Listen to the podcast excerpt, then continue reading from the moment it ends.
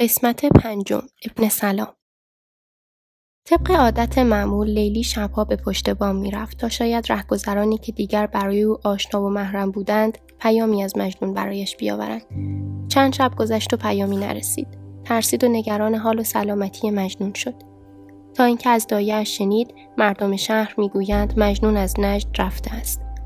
پدرش از ترس داروغه او را به خانه برده است.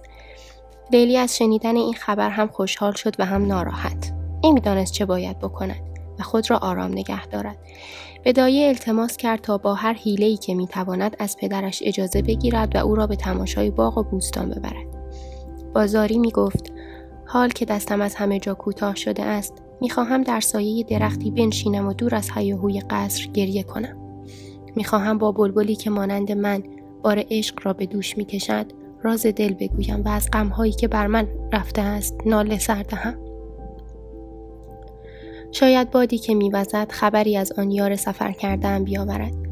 شاید خاک اطراقین باغ که این روزها با وجود شکوفه ها زیباتر شده است قدری از سنگینی بار غم مرا کم کند و دردم را سبک سازد. می‌خواهم دل گرفتم باز شود. به هوای تازه نیاز دارم. ماهاست که در کنج این قفس زندانیم. حال که قیس به شهر و خانه خود رفته چه نیازی به زندانی کردن من است؟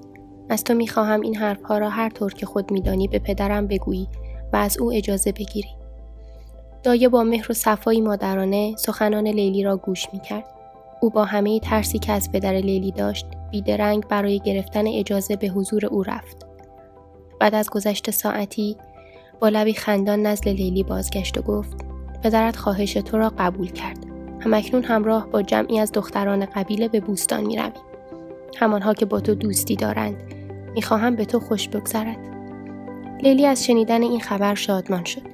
دایه نیز همانطور که بر او لباس می پوشاند گفت وصف زیبایی تو در شعرهایی که قیس سروده است تا اقصا نقاط عالم رفته است. دیگر همه می‌دانند که زیبایی و نقش و نگار هفت فلک بر چهره و اندام تو اثر گذاشته است. گویی تو از هفت سیاره آسمان روشنایی می‌گیری و همه می‌دانند که تو ملکه بزرگ خوبرویان جهانی. تو نورافشانی خورشید را داری و ملاحت ماه را. تو چراغ فروزان این قصری. صدای دایه مهربانتر شد. دختر زیبایم آیا میدانی که به خاطر زیبایی و حسن و جمالت انگشت نمای عالم شده ای؟ شوریدگان عشق از دیدن تو چنان به هیجان میآیند که زنجیر خود را پاره می کنند. اگرچه دایه برای خوش آمد لیلی قدری مبالغه می کرد. اما زیبایی او بر کسی پوشیده نبود.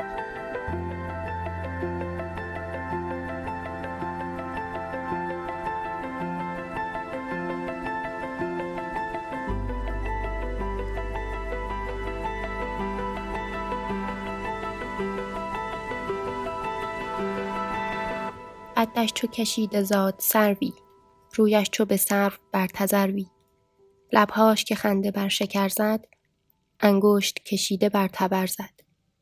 چاه زنخش که سرگشاده صد دل به غلط در او فتاده.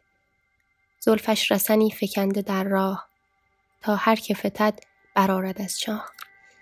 با این همه ناز و دلستانی خون شد جگرش ز مهربانی. صدها جوان عرب آرزوی همسری او را داشتند هرگاه که به یکدیگر می رسیدند در گوش هم می گفتند کمند عشقش تو را می خاند.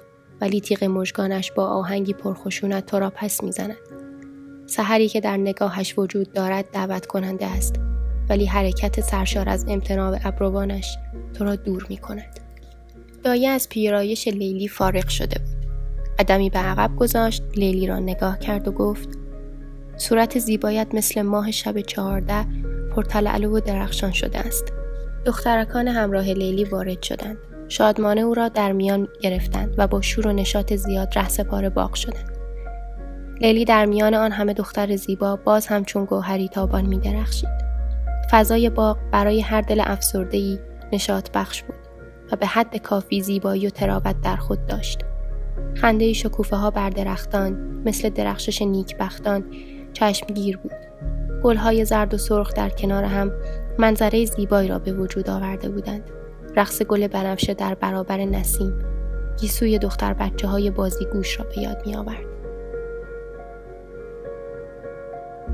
نیلوفر از آفتاب گلرنگ بر آب سپر فکند بی جنگ. سنبل سر نافه باز کرده. گل دست به دود دراز کرده. شمشاد به جد شانه کردن. گلنار نیاز دانه کردن. نرگس دماغ آتشین تاب چون تب زدگان بجسته از خواب. هر فاخته بر سر چناری در زمزمه حدیث یاری.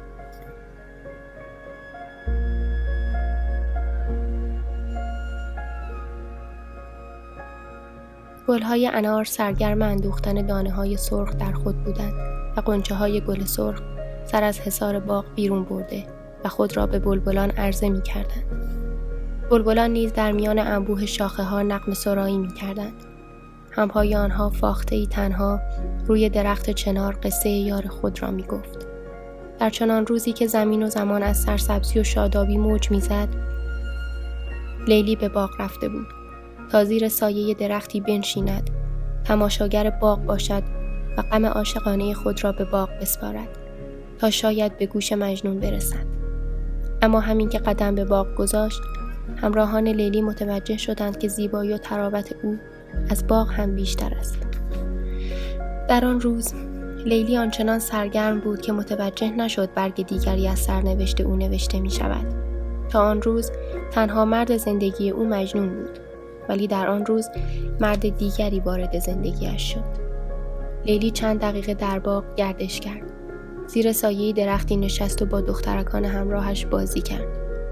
اما غم دلش سنگین تر از آن بود که همپای آن سبک بالان بیغم به شادی و جست و خیز برخیزد.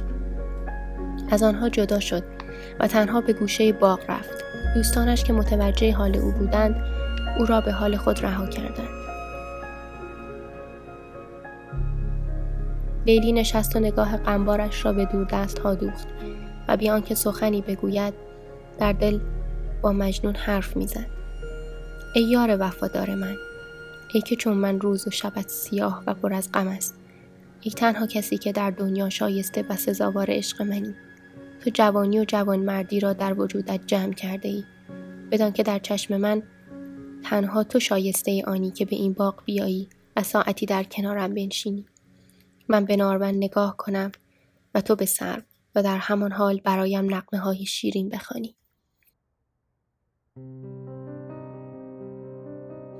بعد به یاد آورد که پدر مجنون آمده و او را با خود به خانه برده است تا به دست ماموران پدرش نیفتد. لیلی با شرمساری به فرمانی که پدرش داده بود اندیشید. او در فکر بود که شنید رهگذری از پشت دیوار شعرهای مجنون را می‌خواند. مجنون به میان موج خون است لیلی به حساب کار چون است مجنون جگری همی خراشد. لیلی نمک از که می تراشد. مجنون به خدنگ خارش سفته است. لیلی به کدام ناز خفته است؟ مجنون به هزار نوه نالد. لیلی چه نشاد می سگالد؟ مجنون همه درد و داغ دارد. لیلی چه بهار و باغ دارد؟ با شنیدن این شعرها از رهگذر حال لیلی دگرگون شد. و به گریه افتاد. دایه به طرف او دوید ولی حرفی نزد و لیلی را به حال خود گذاشت تا از گریه سبک شود. در همین زمان بود که دایه متوجه حضور جوانی شد. جوانی که معلوم بود از قبیله آنها نیست. جوان بیش از حد به لیلی توجه داشت و حرکات او را زیر نظر گرفته بود. دایه با پرسجوی مختصر فهمید که اسم جوان ابن سلام است. و ثروت زیادی دارد و در میان قبیله بنی اسد از شکوه و جلال بالایی برخوردار است. دایه اگر از عشق مجنون و لیلی خبر نداشت بیشک از این پیش آمد شادمان میگشت. اما در آن حال از آمدن جوان دلشوره عجیبی به جانش افتاد و سخت آزارش داد. دایه آنقدر تجربه داشت که بتواند فرق این خواستگار را با سایر خواستگاران تشخیص دهد. به نظر او این یکی می توانست در کارش موفق شود. برای همین آمدن این جوان می توانست وقوع فاجعه ای را خبر دهد. دایه از پیش می‌دانست که لیلی جز با مجنون با مرد دیگری ازدواج نخواهد کرد. این را بارها و بارها از خود لیلی شنیده بود و حالا با آمدن این جوان گویی درد و غم لیلی صد چندان می‌شد. دل دایه برای لیلی میسوخت. جلو رفت. او را در بغل گرفت و با مهر نوازشش کرد. ابن سلام که همچنان شیفته زیبایی لیلی بود از همراهان پرسید این دختر که چون گلی میان سبزه ها نشسته کیست؟ تنها یکی از همراهان که لیلی را می شناخت جواب داد. او لیلی است دختر امیر قبیله نجدیان. ابن سلام زیر لب گفت چه زیبایی خیره کننده ای. جوان چند لحظه لیلی را نگاه کرد و باز پرسید این دختر به این جوانی چرا افسرده به نظر می رسد؟ گویی می خواهد گریه کند. مرد همراه از عشق لیلی و مجنون خبر داشت ولی ترسید این را به ابن سلام بگوید. فقط گفت همینقدر می‌دانم که تاکنون به همه خواستگارانش جواب رد داده است. قیس آمری هم یکی از خواستگارانش بود. ولی پدر لیلی قبول نکرد. ابن سلام با غرور که زایده جوانی و خصلت طبقه اشراف است شانهاش را بالا انداخت و گفت ولی به من پاسخ رد نخواهد داد دایه برای آنکه لیلی را سرگرم کند و جلوی گریه او را بگیرد در گوش او گفت آن جوان را نگاه کن ببین چگونه به تو مینگرد. نامش ابن سلام است از قبیله بنی اسد. هم ثروت و مکنت دارد هم بخشش و سخاوت. لیلی در حالی که اشک چشمانش را با دستمالی پاک می کرد گفت شما این همه اطلاع درباره این مرد را از کجا به دست آوردید؟ دایه که فکر می کرد لیلی از ابن سلام بدش نیامده است گفت مثل اینکه هنوز دایت را نشناخته ای. خیلی کارها از او ساخته است.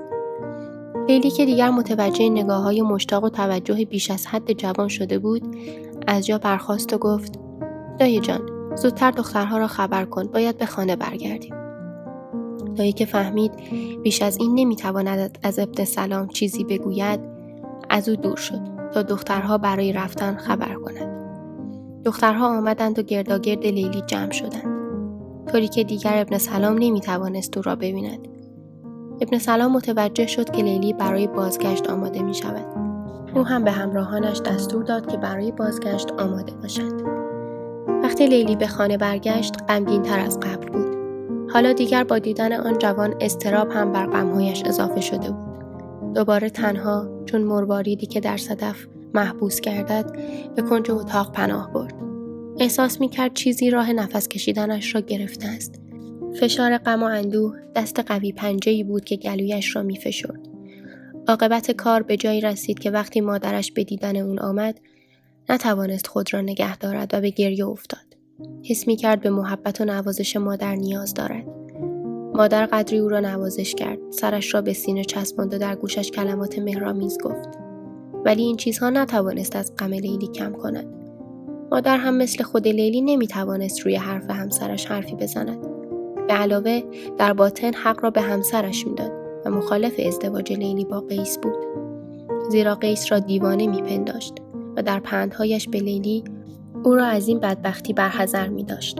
لیلی تنها در جواب مادر گفت مادر جان به خدا قیس دیوانه نیست عاشق است. چرا هیچکس نمی‌خواهد این حقیقت را دریابد؟